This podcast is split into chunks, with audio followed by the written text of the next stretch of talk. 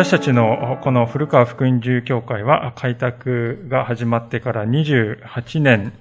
になりますけれども、私たちが今こうして使わ使っております、この街道が建てられたのは24年ほど前のことであります。この鶴ヶ瀬の地にアメリカからボランティアの兄弟姉妹が来てくださいまして、半年余りの時間を費やして建て上げられていったわけであります。まあ、当時私は大学生で仙台教会のメンバーでありましたけれども、何度かボランティアとして作業のお手伝いにやってきました。外壁の取り付けの作業とか、室内の凸凹を埋めるパテを塗る作業とか、2階に上がる階段に化粧板をつける作業や、あるいは天井に断熱材をですね、こう、入れる作業もお手伝いしました。その当時は夢にも思いませんでしたけれども、今、その街道で牧師として奉仕させていただいているということには本当に不思議なる神様のご計画、まあ、不思議な感覚がいたします。当時ですね、印象的だったことは、この建設に関わっているすべての人々に喜びが溢れていたということであります。誰と会ってもその顔は笑顔でありました。神の宮を建てるということはですね、信仰者にとって純粋な喜びであったということであります。で、誰もがですね、設計図通り良いものを作り上げようとですね、懸命に労苦しておりまして、そしてクリスマス礼拝の前日についに完成した。今に至るまで絶えることなく、主への礼拝がここで捧げられているそのことを、ただ神様に感謝したいと思っております。今日の聖書箇所ではですね、神の民のイスラエルが建てた最初の家である、神の家である幕屋が完成した場面が記されております。えー、幕屋のですね、あり方というのは常に、あの、すでに、えー、見てはきましたけれども、えー、誰もがですね、この幕屋を建てるときに指定された通りの仕事をしようと忠実に働いたわけであります。その結果ですね、本当に非常に見事な幕屋ができました。で、今日の歌詞はですね、ついにその幕屋を主に捧げる、そのような時がやってきたということです。神様はそのような民の信仰の姿をご覧になって、彼らと共に住むということを約束してくださいました。その結果が、ここに書かれているように神様の偉大な臨在の現れでありました。この一連の経過を見ておりますと、現代にも通じる大切な教えがあるわけですね。それは、神が共におられる礼拝、神が共にいてくださる共同体とは、どのようなものなのか、ということが語られているということに気がつきます。今日はこの出エジプト記の最後の章からそのことを中心に教えられていきたいとこう思っております。さて、今日の冒頭の箇所ですけれども、幕屋の封建式がいつ行われたのかということを語るところから始まっております。もう一度、40章の1節から2節を見たいと思うんですけれども、このように書いてあります。主はモーセに告げられた第一の月の1日にあなたは会見の天幕である幕屋を設営しなければならないと。1月1日だと書いてあるんですけど、たまたまこうなったのかなというと、もちろんたまたまではないですね。イスラエル民はですね、エジプトを出発した日を1月1日と定めたわけであります。ですから、エジプトを出発してからちょうどぴったり1年経ったというその日なんですね。で、おそらくですね、エジプトを出てから、今彼らがいるシナイ山のふもとにやってくるまで、数ヶ月間は旅がかかったと思うんですね。ですから、制作にかかった期間っていうのは7、8ヶ月ぐらいなのかなとこう思います。それだけの期間かけてですね、民は作ってきたわけであります。そして、その、からちょうど1年経った、まあ、新しい門出ですね。2年目の1月1日、まあ、この日に幕屋を組み立てようと神様は命じられたわけであります。で、もともとですね、それは移動式のテントのような構造でありましたから、まあ、組み立てると言ってもそんなに時間がかからないわけですね。えー、おそらく数時間以内に終わったのではないかと思います。で、今読んだ箇所の後の3節以降では、組み立ての手順というのがですね、細かくこう書いてあるわけでありますけれども、そしてまた16節から33節では、モーセが神様を命じた通りに組み立てたという、まあ、繰り返しのような形でそのことが語られているわけでありますが、ところで、この組み立ての作業そのものはですね、民がですね、あるところから出発して移動するたびに繰り返し、解体しては組み立てということを繰り返し繰り返し行っていたことでありますね。しかしながら、その中で一度だけしか行われない手順があるということにお気づきになったでしょうか。それは、礼拝に使う人や物に油を注いで性別するという、この儀式でありました。9節からのところを読ませていただきますけれども、あなたは注ぎの油を取って幕屋とその中にあるすべてのものの油注ぎを行い、それとそのすべての用具を性別する。それは聖なるものとなる。伝承の捧げ物の祭壇とそのすべての用具の油注ぎを行い、その祭壇を性別する。祭壇は最も聖なるものとなる。旋盤とその台の油注ぎを行い、これを性別する。またあなたはアロンとその子らを会見の天幕の入り口に近づかせ、水で洗い、アロンに聖なる装束を着せ、油注ぎを行って彼を性別し、祭司として私に仕えさせる。また彼の子らを近づかせ、これに長服を着せる。彼らの父に油注ぎをしたように、彼らにも油注ぎをし、祭司として私に仕えさせる。彼らが油注がれることは、彼らの良い世にあたる永遠の祭食のためであると。まあ、このようにですね、油注ぎが行われる、一度だけ行われるんですけれども、一度しか行われない儀式というのは特別なですね、意味があるものであります。では、この油注ぎは一体何のために行われたのか。それはですね、性別するためだということですよね。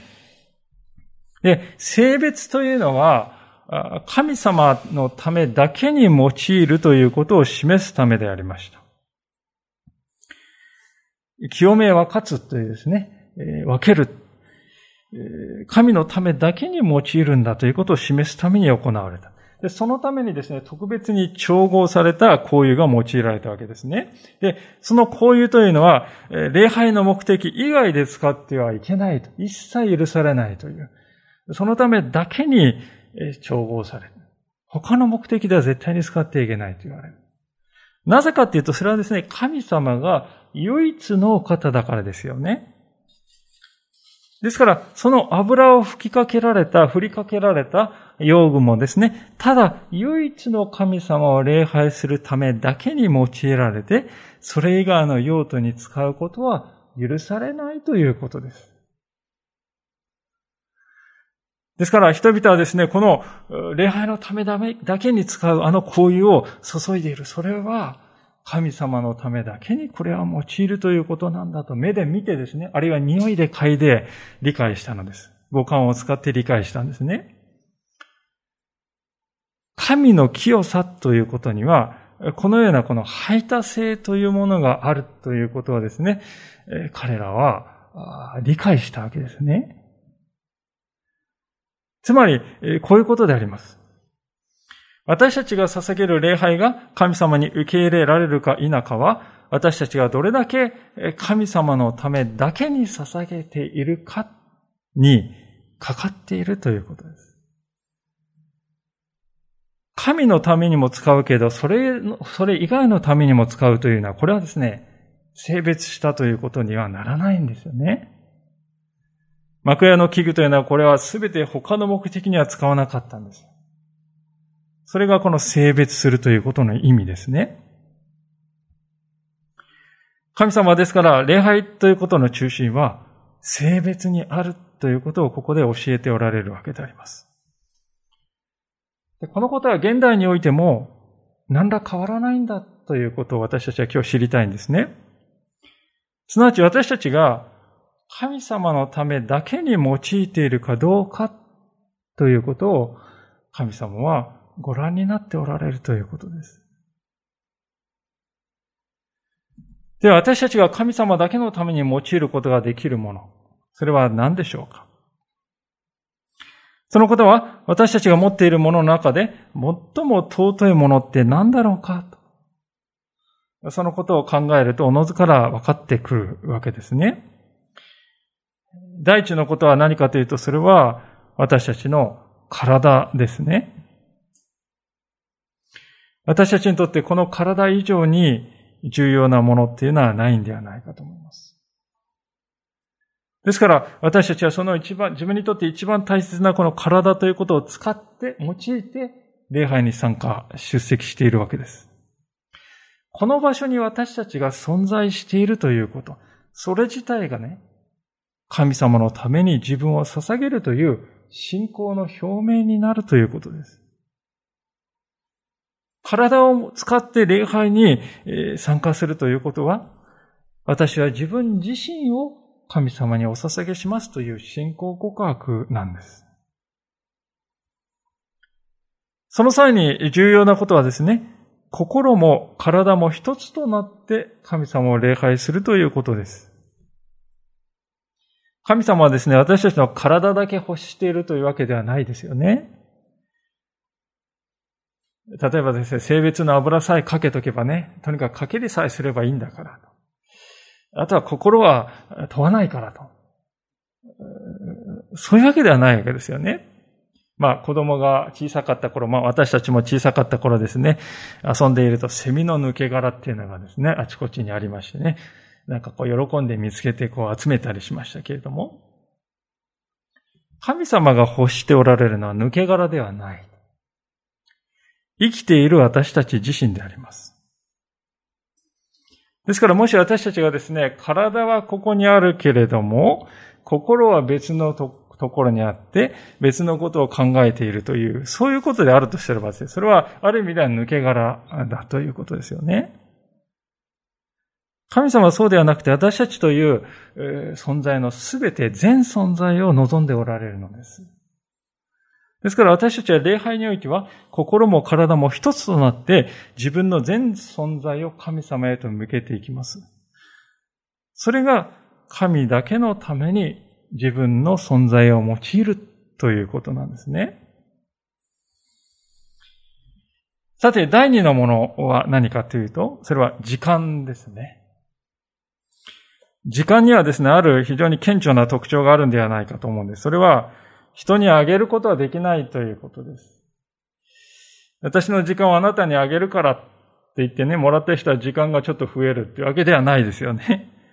時間っていうのは、使うだけ。減る一方で増やすということはできないんですね。ですから、ある意味で私たち生まれた瞬間から自分に与えられているこの時間というのはですね、少しずつ少しずつ消費使いながら生きていく。それ以外にないわけであります。時間は決して増えない。ただ、減るだけです。で、これがですね、時間が財産とか物とは根本的に違うとこなんですね。財産や物というのは増やそうと思えば増やすことができるんですが、時間はそうはいかないんですね。ですから、ある意味で私たちは持っているものの中で時間というのはですね、お金以上に価値のあるものだと言えると思います。だからこそ私たちはその時間を使うんですよね。神様のために。神様を礼拝するために時間を使う。あえて使う。そそのため、そして礼拝しにやってくるのであります。神のためだけの時間として惜しまずに自分の時間を使うということです。それがまさに時間を性別してお捧げするということ。神様はそれを何よりも喜んでくださるということですね。そして3番目は何かと言います。それが、まあ、財産や物ということになるでしょうか。ともすると私たちはいかがでしょう自分の持っている財産や持ち物というものをですね、これは私の能力や実績によって勝ち取ってきたものなんだと。そのように考えがちではないかと思います。確かに、えー、そのような側面はあるでしょうしかしながら同時に確かなことがあるわけですが、それはこの世に存在しているすべてのものは神様のものなんだということですよね。神様がすべてを支配し、所有しておられる。私たちは、そのごく一部を、それも一時的に預けていただいているに過ぎないということですよね。あの、タラントの例えはまさにそのことを私たちに語っているわけでありますね。ですから、その証拠に私たちはですね、この世を去るときに、私たちが得たと思っていたものはすべて後ろに残して旅立つことになります。何一つ持っていくことはできない。たとえ箸一本であろうとも、私たちの所有にはならないということです。でこのことを悟っている人は生きている間にですね、自分に預けられているものの一部を神様のために取っておき、それを神様だけのために用いるということをためらわずに行うんですね。なぜかっていうとですね、それが神を喜ばせるというですね、永遠の遺産を自分のために生み出すんだということをね、知っているからですよ。ですから、私たちが自分にですね、預けられている、えー、財産や物というものを使ってね、えー、それを神様のため、一部をね、神様のためだけにお捧げするということですよ。ある意味でね、消え去るものを使って、永遠に消えないものを生んでいるっていうことなんですよね。消え去るものを使って永遠に消えないものを生み出していただくっていうね、ことなんですね。神様にこの世の財物をお捧げするということはそういうことであります。まあ、考えようによってはですね、これほど割の良い用い方はないのではないかと私などは思うわけですよね。消えてしまうものを神様に捧げて消えないものをいただくんですからね。えー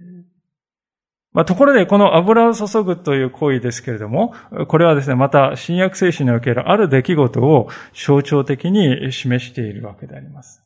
それは何かというと、えー、精霊が人に注がれるというあの出来事ですね。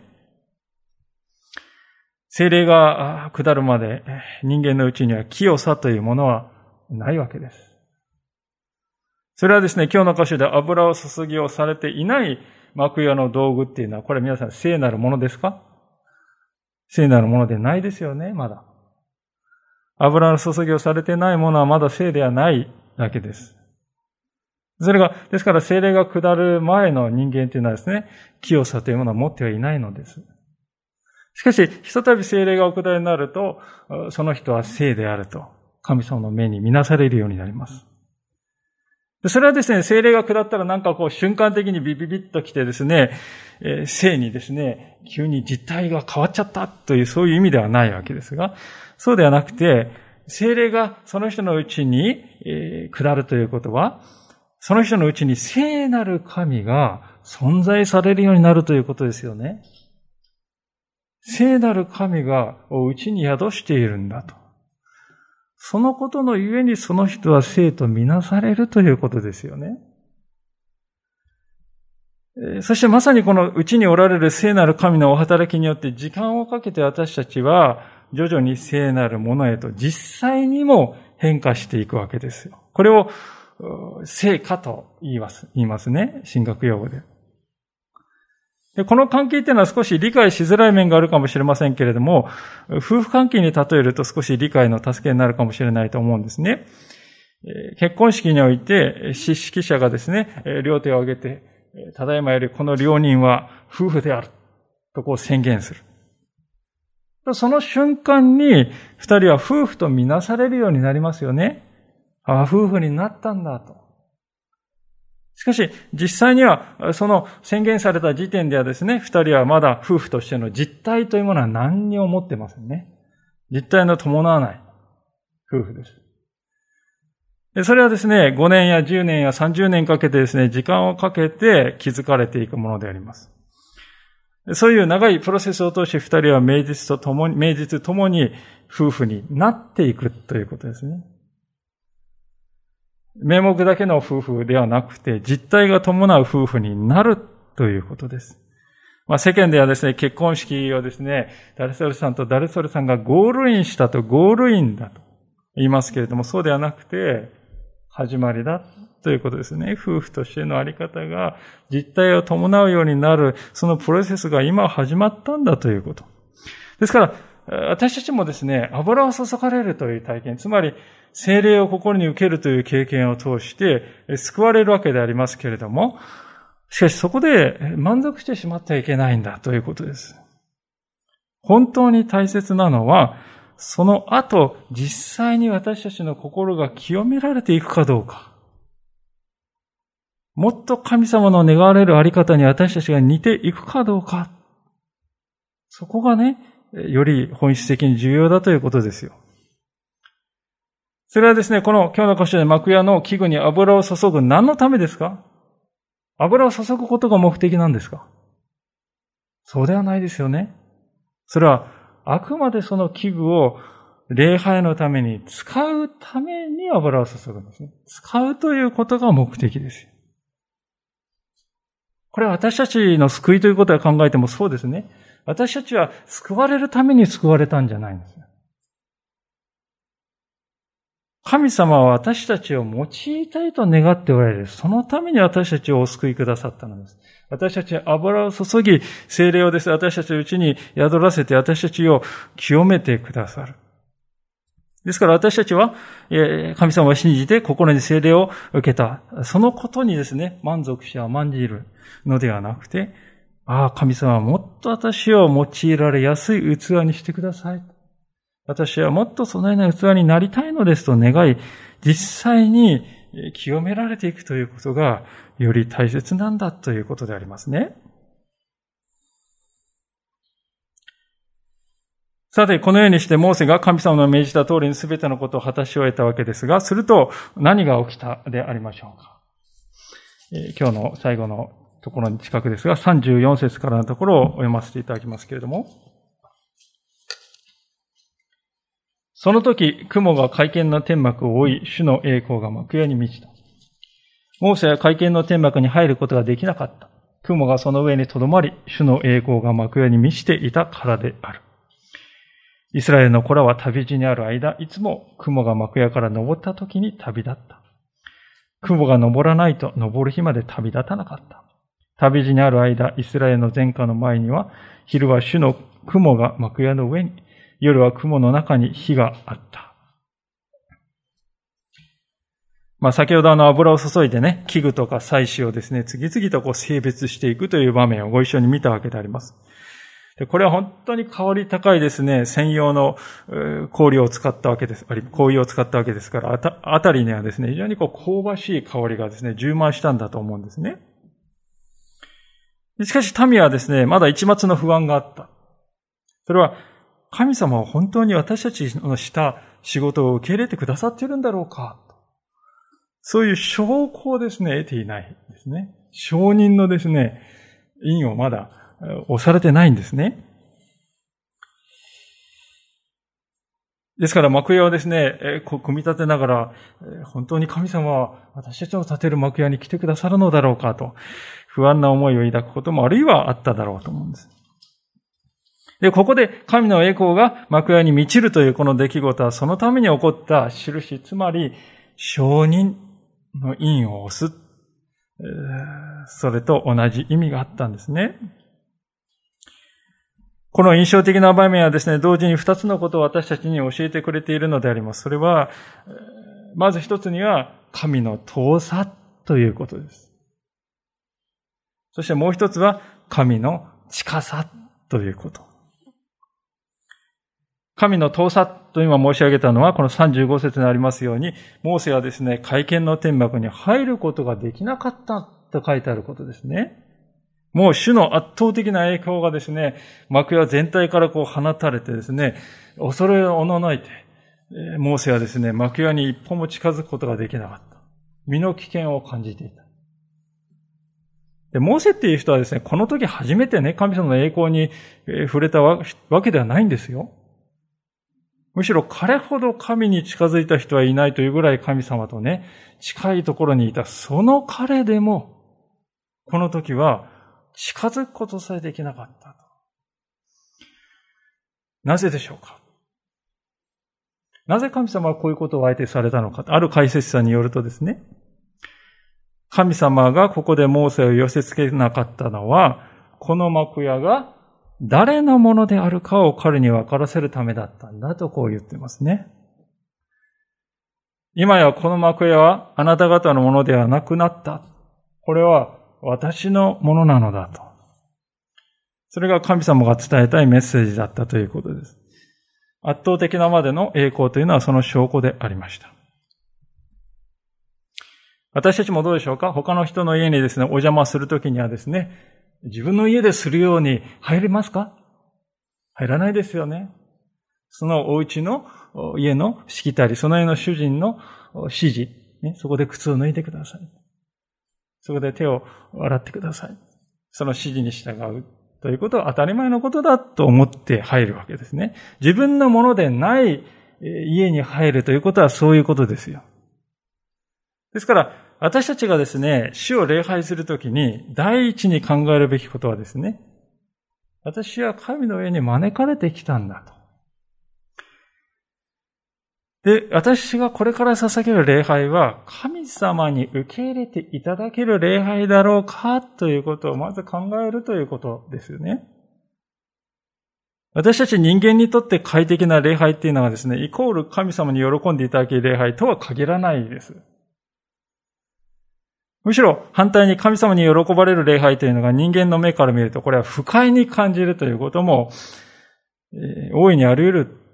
ということを私たちは知っておきたいんですね。例えば、この幕屋の前のですね、庭には、えー、祭壇がこうドーンと置かれてましたね。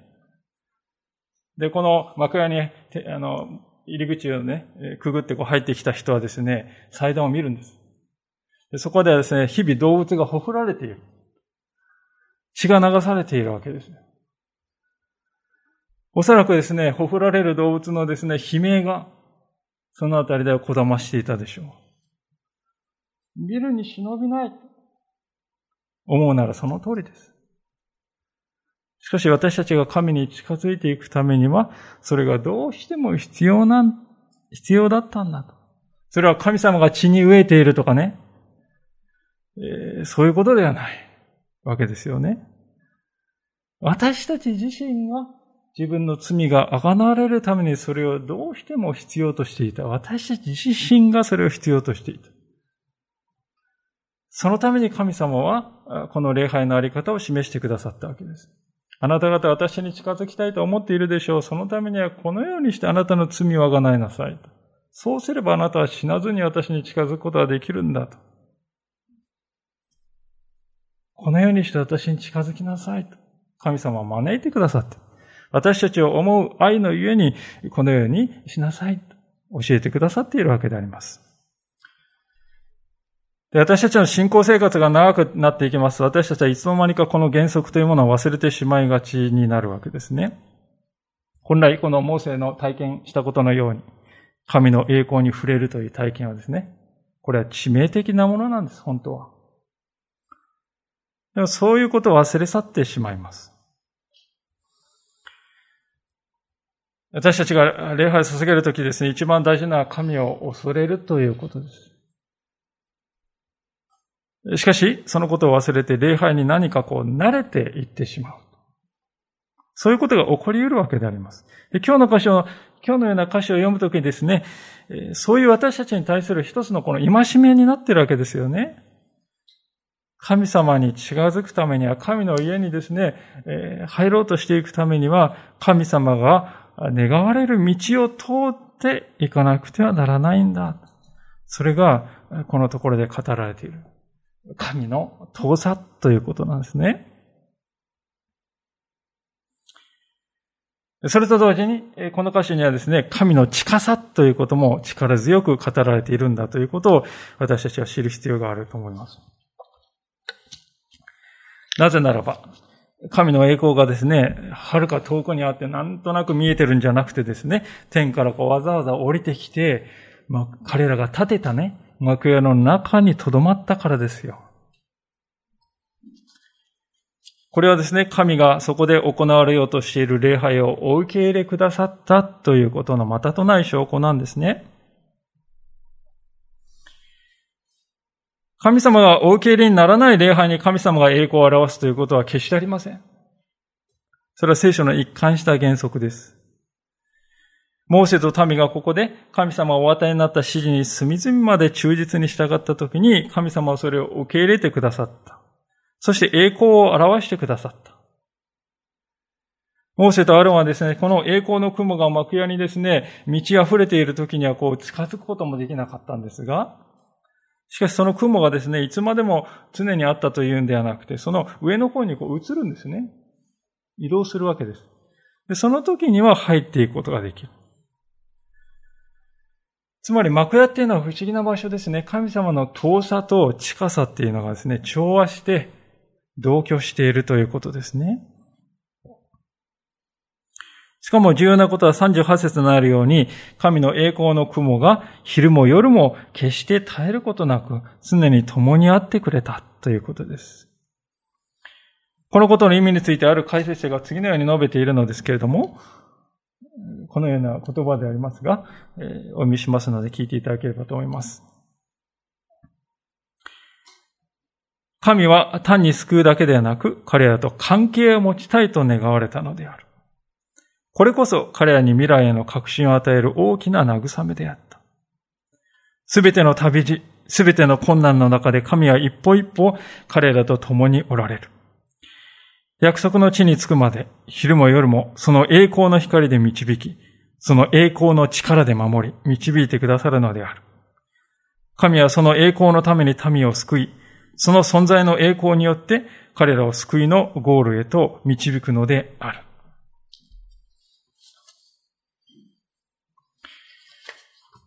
神様がイスラエルをエジプトから救い出したのはですね、単に抑圧から解放してあげて、それでよかったね、終わりと。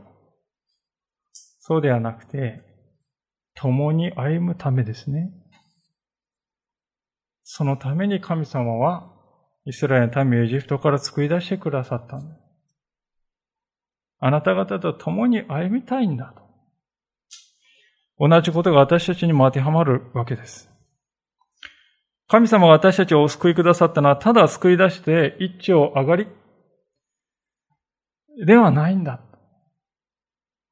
私たちと共に歩むために神様は私たちをお救いくださったのであります。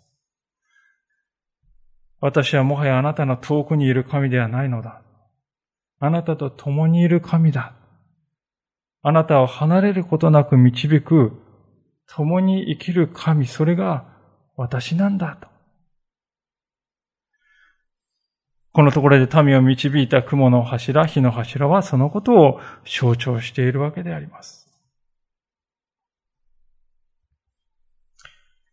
今日私たちはこの出エジプト記の最後の章をご一緒に学んできているわけであります。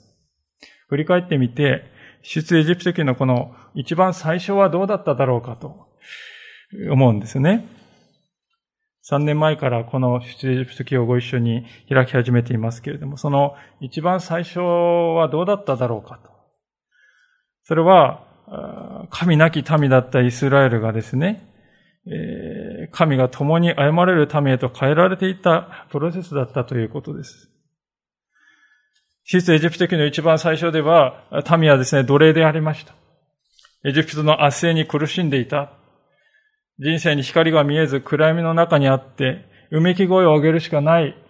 そういう状態でありました。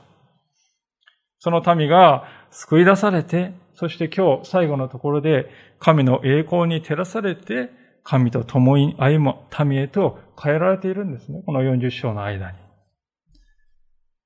出エジプト記は全体としてそのようなですね、神の救いの偉大さということを語っております。でそれはですね、私たち自身の歩みとそのまま重なるものであるということですね。私たちもかつては闇の中を歩んでおりました。何のために私は生きているのだろうか。私はどこからやってきて、どこに向かっているのだろうか。そのような最も大事なことも分からずに、罪の虜となって歩んでいたわけです。しかし、神様の方が私たちを見つけ出してくださった。神様の力強い見手が私たちを罪の奴隷状態から解き放ってくださった。今私たちはその神様の民として共に歩んでおります。ですからある意味で私たちはですね、この出エジプト記を自分自身の歩みにおいて追体験しながら生きているということではないでしょうか。その時にですね、本当に私たちは忘れてはならないことは、モーセですら見ることができなかった神の栄光の完全な現れを私たちはすでに見ているんだということです。それは、主イエス・キリストのことです。聖書はそのことを次のように語っていますね。ヘブル人への手紙を開けてみたいと思うんですけれども、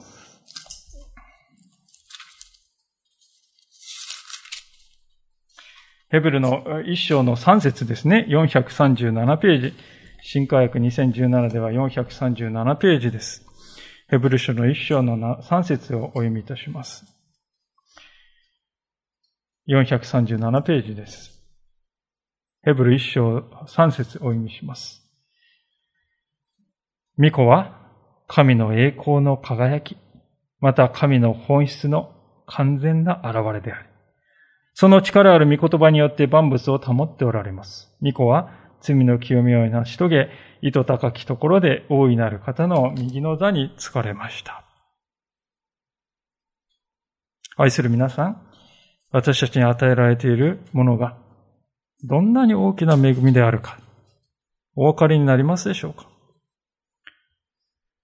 今日の箇所でモーセが見たあの栄光は、キリストイエスにおいて表される神の栄光の最初の輝きに過ぎないということです。実にキリストのうちにこそ完全な神の栄光がある。そして私たちはすでにそれに預かっているのだということです。出エジプト記は今日で締めくくりとなりますけれども、結局のところこの書物が私たちに伝えようとしていることは、すべての救い、救いのすべての道は、ただイエス・キリストへと一直線に向かっているということです。モーセという人は来たるべきイエス・キリストを示す一つの型でありました。彼に従って行った民がですね、分かれた海を通って、え救い出されていった。これはですね、ある意味洗礼を象徴しておりますよね。そしてまた幕屋が建てられてですね、幕屋の前に祭壇が置かれた。そしてそこで子羊がほふられた。それはキリストの十字架を象徴しております。その祭壇を通らなければ後ろの神の幕屋に近づくことはできない。それと同じように全ての人は十字架を通らなければ神に近づくことはできないんだ。そして幕屋の中で聖女と死聖女を分けていたあの布は、十字架上で主が死なれた時に、ご存知のように真っ二つに裂けて取り払われました。神と人とを隔てる最後の壁が取り払われた。そして、モーセと民の前に現れた今日の箇所で現れた神の栄光の光は、人となって世に来られたイエス・キリストによって完全な形で私たちの前に放たれた。今もそれは変わることなく輝き続けております。ヨハネの福音書の一章の14節には、あの有名な言葉でありますけれども、このように書かれております。ヨハネの福音書の一章の14節新約聖書175ページですが、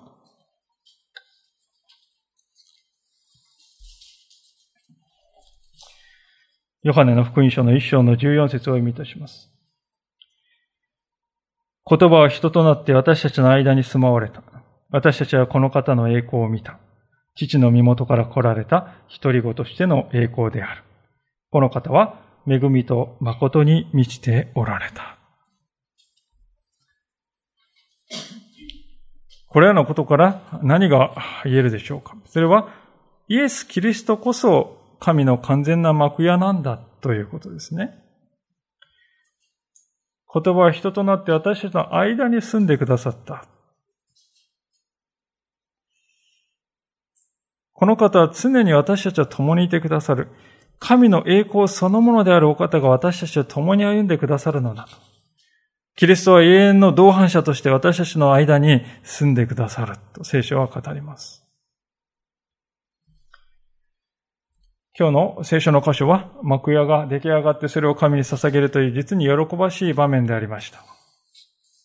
しかしながら、ではこの後のイスラエルの民の歩みは順風満帆であったかというと決してそうではなかったわけですね。この後も困難は続いていきました。相変わらず荒野を歩む旅は続く。裕福というには遠く、常に貧しさと隣り合わせの歩みをしている。けれども、そんな彼らと主が絶えることなく共にいてくださった。ですから民はすでに神を獲得していたわけであります。やがて彼らは約束された通りにカナンの地を目にすることになった。私たちの歩みもこれと同じではないでしょうか。私たちはイエス・キリストによってエジプトの地から救い出されたのです。私たちそれぞれによってエジプトがね、指しているものは異なっていると思います。たとえそれが何であれ、どのような大きなものであれ、子羊であるキリストの十字架によって私たちの罪は完全にもはや贖われている。私たちはキリストの十字架を取って、大胆にその後の神の幕屋に近づくことができる。そして今や神は私たち一人一人のうちに住んでくださる内住の神となっておられるということですね。しかし、エジプトを脱出したイスラエルの民の行く手にはまだ困難が待ち受けていた。それと同じように、救われた私たちが歩む人生のこの先にも、依然として困難はあります。これまでもそうだったし、またこれからもそうでしょう。けれども忘れないでほしいことは、私たちはすでに神を得ているということです。イスラエルの民が約束の地を目指して旅を続けていったように、私たちも神様の救いが完成するときにあの新天新地を胸に抱きながら、この地上の旅を続けていきます。その歩みのすべてに神が共にいてくださる。神が私たちを導き、お守りくださる。決してお見捨てになることがないお方が、私たちのために命までも差し出してくださったお方が、私たちは共におられる。命までも与えたのに、私たちを見捨てるなどということがあるだろうかと。ありえないことであります。そうです。出エジプトの神は、あなたをあなたをも最後まで確かに導いてくださるのです。キリストの栄光の光が今日も明日も私たちの近くに共にあってくださるのであります。この計り知ることのできない恵みに感謝しつつ、応答の祈りの時を持ちたいと思います。一言、共に静まってお祈りをお捧げいたしましょう。